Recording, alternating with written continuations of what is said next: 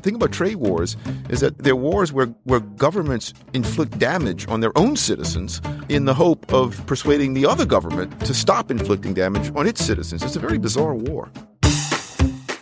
Welcome to the Mercatus Center Policy Download. I'm your host, Chad Reese. What do felt hats, flamethrowers, soybeans, and aluminum all have in common? They're all potential targets for new tariffs in the slowly escalating trade dispute between the United States and China. For some time, the U.S. has been trending towards freer and more open trade, culminating in the North American Free Trade Agreement and efforts to finalize the Trans Pacific Partnership. But that trend may have come to an abrupt halt under an administration that has famously said trade wars are good and easy to win. Here to explain whether or not we're in a trade war already, what that means for the U.S. and China, and what U.S. policymakers should do going forward are three experts in the field. First up, we're joined by Caroline Baum, freelance journalist who contributes regularly to MarketWatch. Thanks for joining us, Caroline. Pleasure to be here. We also have both co directors from the Mercatus Center's program on the American economy and globalization. First, Dan Griswold, welcome. Glad to be here.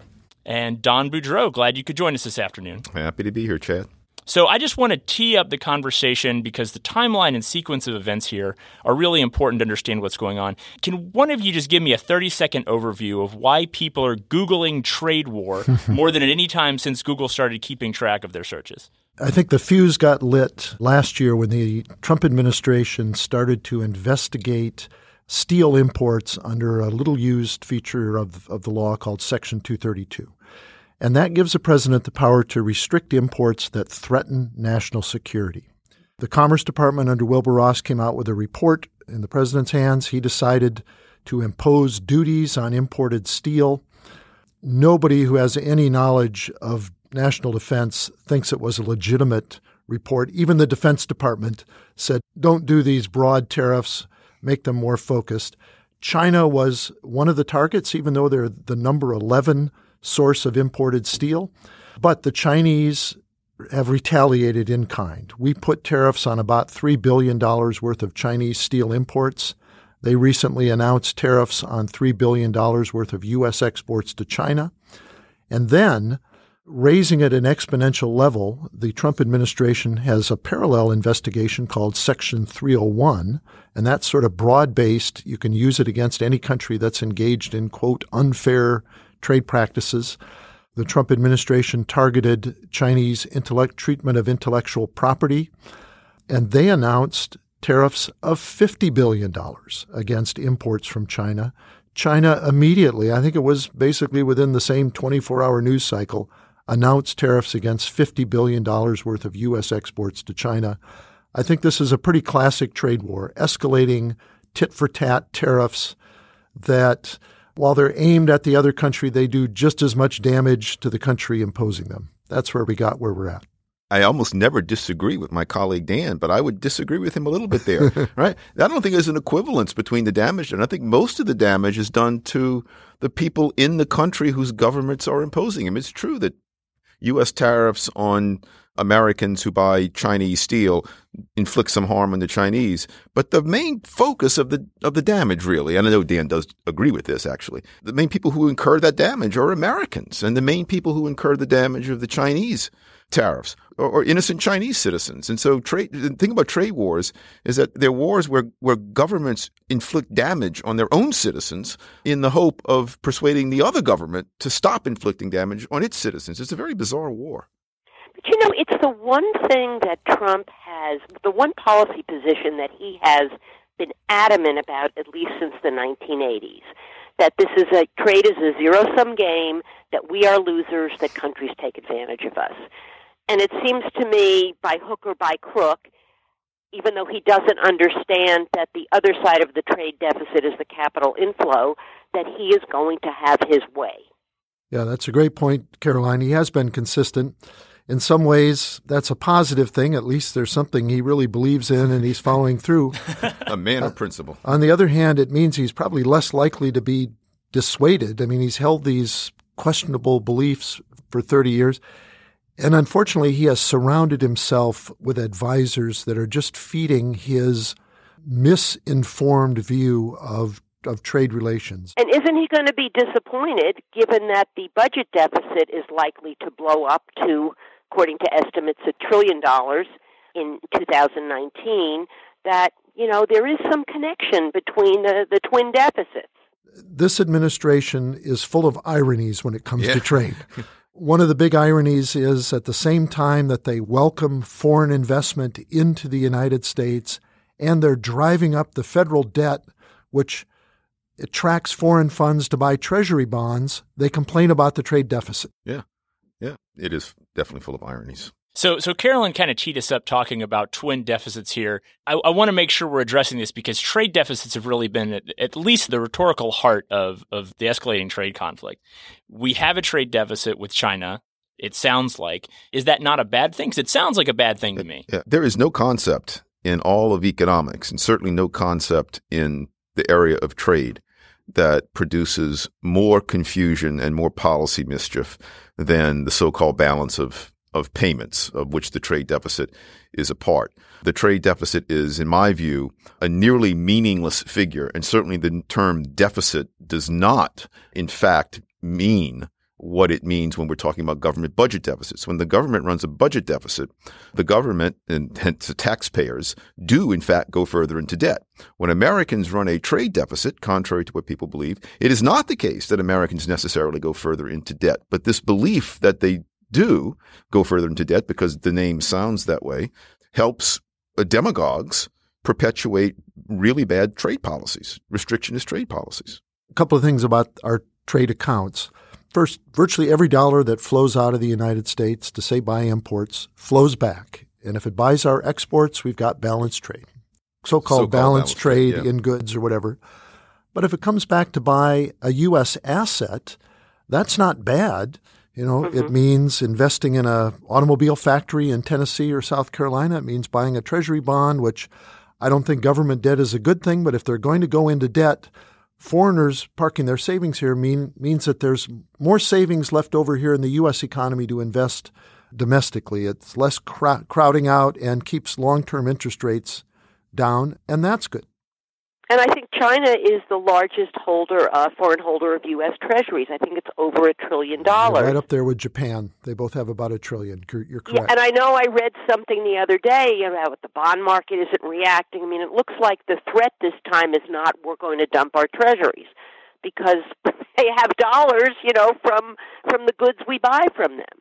I, I had a question for Don and Dan only because I hear this in general conversation. I'm talking about not people who were in the policy world or the economics or journalism world.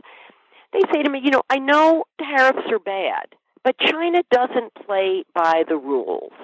So, what would be a better way to address all this?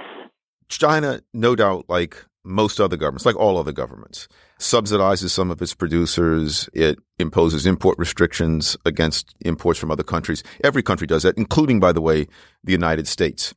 F- what free trade means, the very concept of free trade, is that a government leaves its own citizens alone and lets the, their citizens spend their money and invest their money as they choose.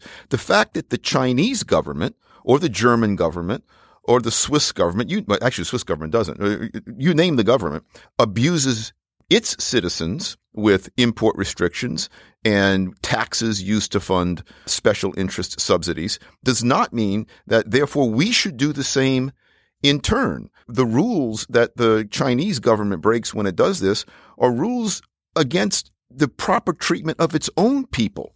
We are not so much harmed by those violations. The Chinese people are harmed by those Good violations. Point. Yeah. And when we retaliate, so called, we Americans are harmed by our government's retaliation, not so much the Chinese. And people have to understand that belonging to the World Trade Organization doesn't mean that every country has the same trade policies and zero tariffs. It wasn't designed that way. Right. What it means is you can basically have your own trade policy. There's 164 members of the WTO. Some of them have high tariffs, some of them have virtually zero tariffs. And they're all playing by the rules in the sense that they publish what their tariffs are, they keep them under their commitments, the so called bound tariffs. They agree to a very important principle of unconditional most favored nation status, and that is if you apply a 10% tariff on imported cars from country X, you apply the same 10% from country Y. So when the U.S. exports to another country, our exporters, they may be facing a tariff, but it's the same tariff that exporters from other countries are facing. And by those rules, China has played by the rules. And by the way, when they joined the WTO in 2001, they signed an accession agreement where they committed to lowering their tariffs significantly. We didn't have to agree to any lowering of our tariffs. I kind of wish we did. Yeah, yeah. We have tariffs that, that Yeah. need to come down. The USTR, at least the previous USTR, published reports that US Trade showed Representative, U.S. yeah. Trade Representative, thank you, Don, that when China joined the WTO and after about 10 years of membership, their tariffs on export goods of U.S. interest, in other words, imports to China that are of a particular interest to the United States, dropped from 25 to 7 percent. Yes, imports from China grew once they joined the WTO, but our exports to China have grown such that they are now our number third market in the world uh, for U.S. exported goods, which comes back to the trade war. They have a lot to lose if we put tariffs on their goods, as we do as consumers, but we have a lot to lose as exporters to China in any trade war. countries can China excess steel capacity and dumping. That seems to be a big issue. They subsidize their favorite industries, and when that happens, WTO members can bring a case right before the WTO, and the WTO can issue what countervailing duties and things like that. Has this been tried with, with China and its steel? Caroline, you- you're right, but just a, a technical note: the WTO doesn't apply any duties. It's the member countries that Th- uh, right, have that, ha- that have the right to impose duties. And again, one of the ironies is we've been pretty aggressive users of these laws. I could critique the anti-dumping laws. I think they're unfair in and of themselves because they penalize other countries for doing practices that are perfectly legal in our domestic market, right? Selling in Right. different prices in different markets, selling at below average total costs, which any business that's losing money is is Yeah, selling yeah, at that. Mm-hmm. And we benefit, consumers. Right, by allowing those lower cost goods to come in. Right, it really is aimed at goods that are competitively priced. We have been such aggressive users of anti dumping and countervailing duties, especially against China. Half of the outstanding orders are in behalf of the steel industry. That's why steel imports from China were already pretty low before this whole thing started because we'd used these laws. That's why this this notion that we have to put blanket 25% tariffs against imported steel because it's being traded unfairly. We have the tools, even though they're abused, and they've been used significantly to go after that. So it's a, it's a phony issue. By all means, let's in, let's invite steel and aluminum executives to the White House and give them the option.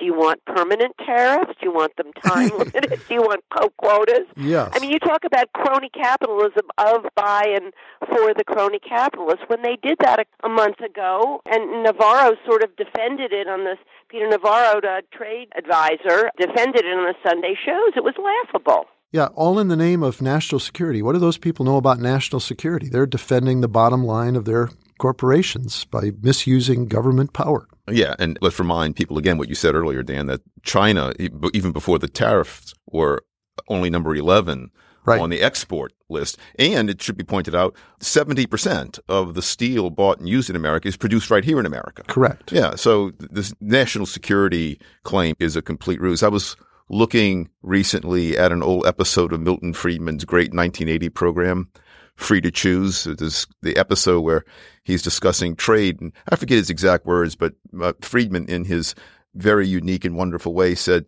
the minute people start talking about unfair trade, you just grab your wallet. That's just an excuse for for spe- for special interest groups in the in the home country to impose unjustified restrictions on consumers in the home country in order to help a handful of existing domestic producers. I think the defense industry consumes about 3% of domestic steel. Yes.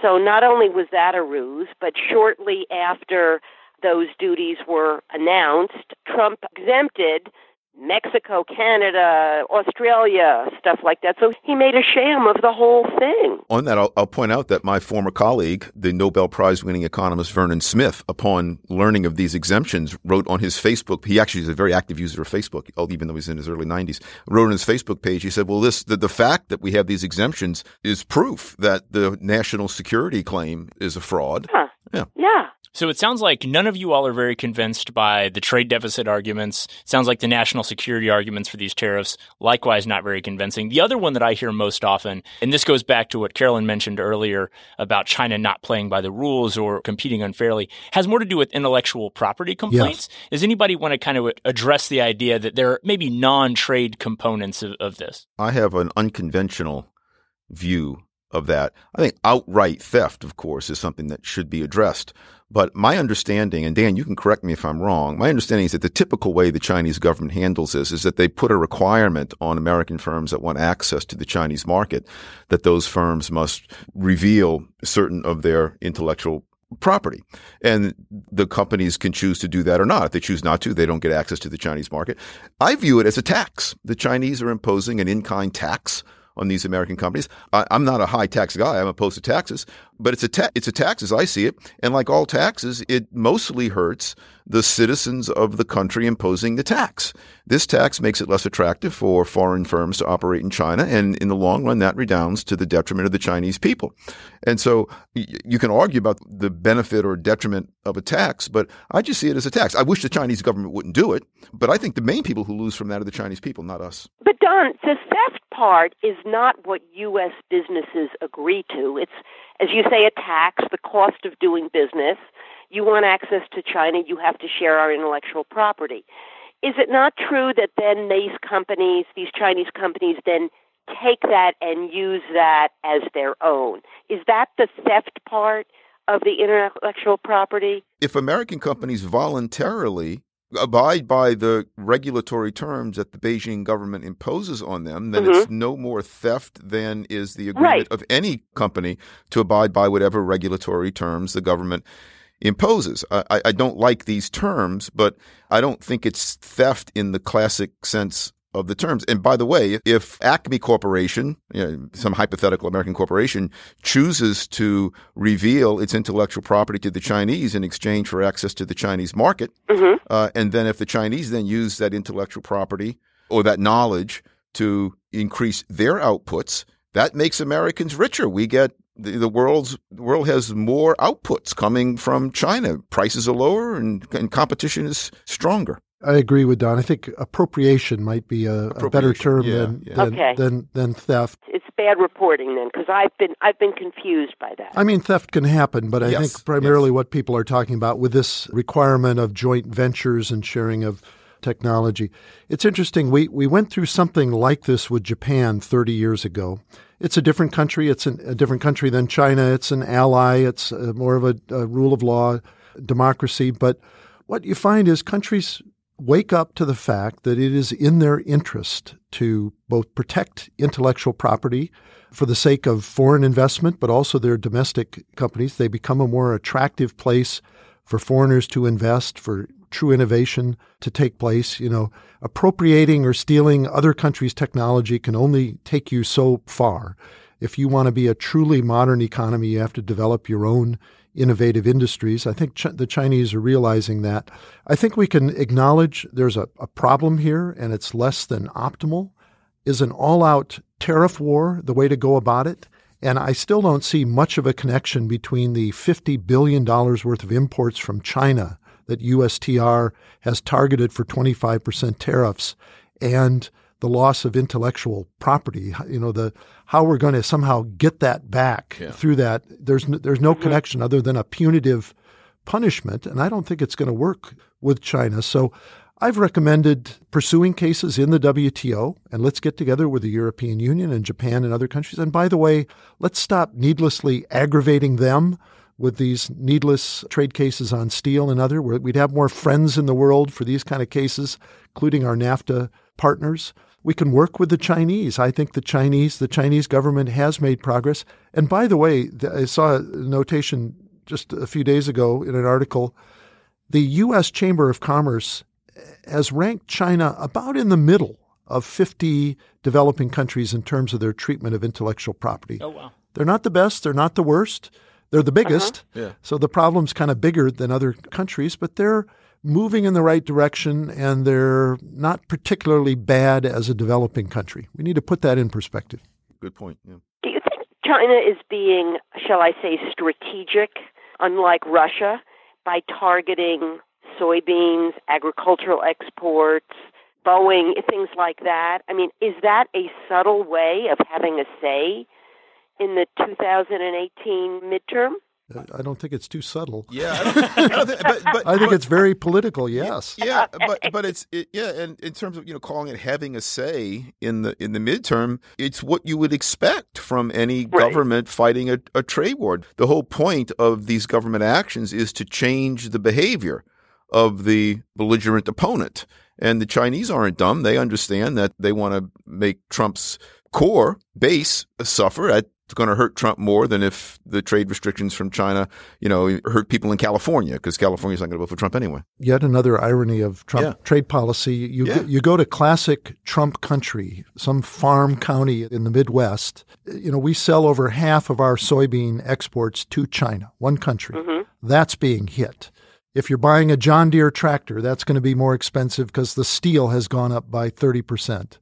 And oh, by the way, if you want to hire low skilled foreign born workers to work in your field, because frankly, Americans aren't interested in working those jobs. Yeah. I know, Chad, I'm wedging in a separate topic here, but just to show the irony, the Trump administration's hostile to you being able to hire the foreign workers you want. So, to get back to Caroline's issue, I think there's going to be some discontent in Trump country in coming months because of the Trump trade policies. I agree completely, Dan. The only question is will will they draw the connection? Will Trump supporters draw the draw the connection? So this this actually gets to what I think each of you have written about sort of separately, and, and the narrative that I'm starting to see emerge is okay, we're in a trade war, things are escalating, this can't go on forever. Countries are going to be hurting their own citizens. What's the next step? I see the word negotiation appear a lot. What do those negotiations look like? Who's involved? What's the goal of those negotiations? I think we have some cooling off period under the Section 301 tariffs, which are the, the big daddy, the $50 billion tit for tat with China. At least the Trump administration is following the outlines of the law here. There's a 60 day comment period. I think the comments are going to be overwhelmingly negative from U.S. industry. Let's hope so. They certainly should be. And there's a chance to negotiate here. The Chinese don't want this. I think some people in the White House may be itching for a trade confrontation. Peter Navarro had this Yeah. atrocious movie in 2012, Death by China, with the su- not so subtle imagery of a knife coming down on the United States and blood flowing out This could mean anything. from our tra- eh, well it means death by china he's itching for a fight and an all-out trade war but i think cooler heads in the administration certainly in congress don't want this so i think there is room for negotiation you saw with korea I didn't agree with all the changes to the Korean Free Trade Agreement, but the Trump administration came. They didn't blow up the whole thing. It's basically left it intact. So I think, I don't know if it's a 50 50 thing, but there's a chance, a good chance, that we could back away from this before we have an all out destructive back and forth trade war. And what about Trump seeming to link NAFTA, you know, with Mexico and immigration? Oh, don't get me started. That's a whole other podcast. you know, I'll, I'll, The St. Louis, they're just interesting. The St. Louis Fed had a little post uh, on their economy blog today. It was talking about the evolution of U.S. agricultural exports. For example, they compared the 90 to 93 period pre NAFTA to the most recent three years. Well, of course, China wasn't, in terms of soybeans, China wasn't even in the top five Yes. back then. And now, you know, they're buying almost 60% of U.S. soybean exports. I also noticed that Mexico, which was a very small importer of U.S. Well, not small, but relatively small in the top five of corn, wheat, and soybeans, just jumped hugely, you know. So the idea that it's the, what is it, the worst trade deal, a disaster, the worst trade deal ever signed, I always wanted some reporter to actually push him on that and ask him why it's so bad. And that's why the U.S. farm sector is terrified at the U.S. withdrawing from NAFTA because it's been great for them. And just to get back to your point about immigration, you know, Mexican immigration to the United States, legal and illegal, has has reversed. reversed. Has reversed. Yeah. And one mm-hmm. of one of there's several reasons behind that, but one of the reasons is Mexico's relative economic stability. NAFTA has been an economic success, but it's also been a foreign policy success yes. for the United States. It has brought the United States and Mexico closer together after, shall we say, a fairly complicated history over the decades. That's yeah. fair. There was one poll uh, two years ago, two thirds of Mexicans had a favorable view of the United States. The most recent poll shows that's back down to one third. Wow. One third of the Mexican public has turned against the United States. You can kind of guess why. I'm going to ask you guys kind of my, my wrap up question here in a little bit. So I start thinking about that. It's going to involve actually getting us out of this mess and what the path forward looks like. But I do want to briefly touch on these multilateral trade agreements since NAFTA has come up. The United States sort of was leading the charge on the Trans Pacific Partnership, and then we suddenly weren't how does this trade, this escalating trade war with China, affect the existing separate multilateral trade negotiations that are going on? In other words, we've talked a lot about the domestic effects of this trade war. What are the sort of second order ramifications in the international community? Most obvious thing that occurs to me is when you take the United States, because it is such a large and prominent player on the world stage, when it loses its credibility with other countries. It's going to take like when like when anyone loses credibility, it takes a while to get it back. So even if we have another president starting in 2021 who's interested in restoring the pre-Trump status quo, I think it might take a while for us to get our credibility back because the United States was so volatile and uncredible recently about trade. And so it just makes us a makes our government a partner that is less attractive for other governments to want to deal with. And that's not good for us in the long run by any means. That's why this administration is not finding willing partners to negotiate new trade agreements. Japan's basically told us they're not interested in negotiating yeah. a bilateral. One of the greatest disservices, I think, of the Trump administration on trade policy is to it is is its criticism of these trade agreements. They have been great for the United States. They have lifted the standard of living Americans. They've delivered lower prices, particularly to low income families who spend a larger share of their budget on tradable items. They've opened up export markets around the world. You know, the typical country that we sign a free trade agreement with has higher trade barriers than we do when we sign the agreement.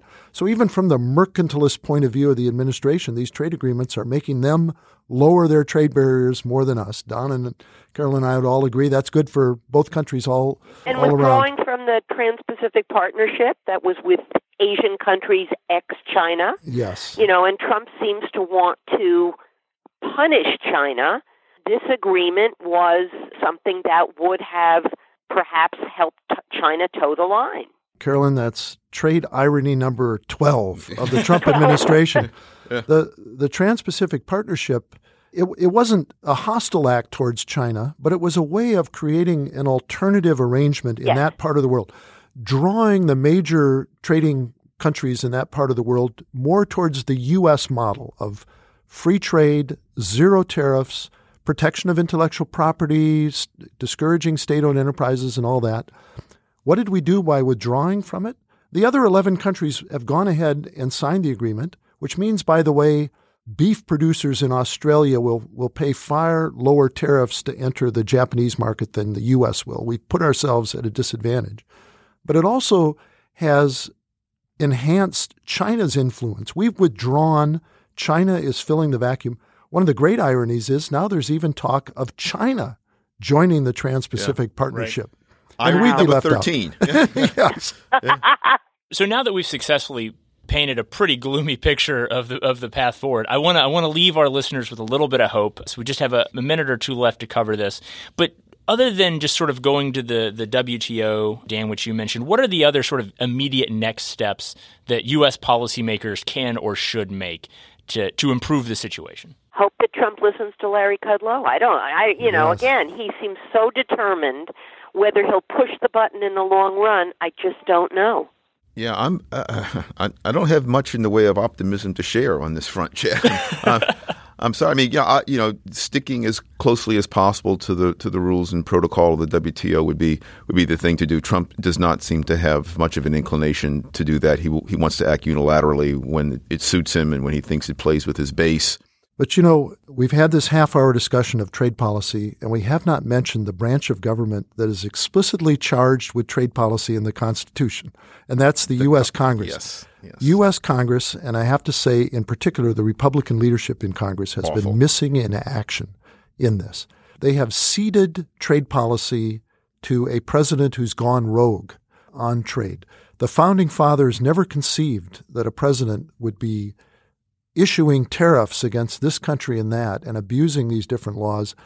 I'm not very hopeful, but under ideal circumstances, Congress would reclaim its authority over trade policy and take away from this president the powers that he's been abusing on trade. There, there actually has been some bills introduced to repeal the tariffs, the steel tariffs, to require congressional approval before the president can slap tariffs willy nilly on all these countries. Sadly to say, those bills are, are going nowhere. So I think we're stuck. We still have some limits on what the president can do. We have the courts, we have our international agreements, but unfortunately, I think uh, things may get worse before they get better. Yeah, and keep in mind, this is the same Congress that was was so adamantly opposed to the seizure of administrative power by the Obama administration. But somehow, when when, when Trump does it, they remain silent and missing in action. As Dan says, you, you know, a silver lining in all this is some of our Democratic friends are waking up to the virtues of free trade.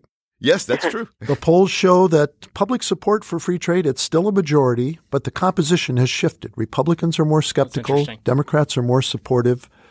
So maybe when if we have a change in government, the Democrats will decide they were the free trade part, free trade party for, for most, most, of, of our, our history. history. That's correct. Let yeah. us out of the protectionist wilderness yeah. after World War II. Let's hope they rediscover their free trade and trade not only as an instrument of economic development, but as an instrument of world peace. Well, that is a, a Chad. You could call this uh, the ironies of trade if you need a title for this there you go. I'm, I'm going to take that uh, that finishing note from Dan Griswold as our shred of optimistic hope, the light at the end of the tunnel, dim though it may be. If you ask Dr. Boudreaux to my right here, and that'll have to be it for now. I do want to make sure that our listeners can follow everyone's work after this. So, starting with Caroline, let's just kind of go around and let people know where they can keep up with your latest online. If you go to marketwatch.com and just type in Caroline Baum, it'll bring you to all my columns. And on Twitter, it's CA Baum1. And if you go to the Mercatus website and go to my profile page, you can see all the things I've done recently. And also, you can follow me on Twitter at Daniel Griswold. Yeah, I don't have a Twitter account, but I do have a pretty active blog, uh, Cafe Hayek. It's one word, C A F E H A Y E K dot com. Sounds great. And as always, I am happy to hear your complaints, concerns, ideas, compliments, feedback, show ideas. You can email me at crease at mercatus.gmu.edu or find me on Twitter at Chad M. Reese. Thank you all.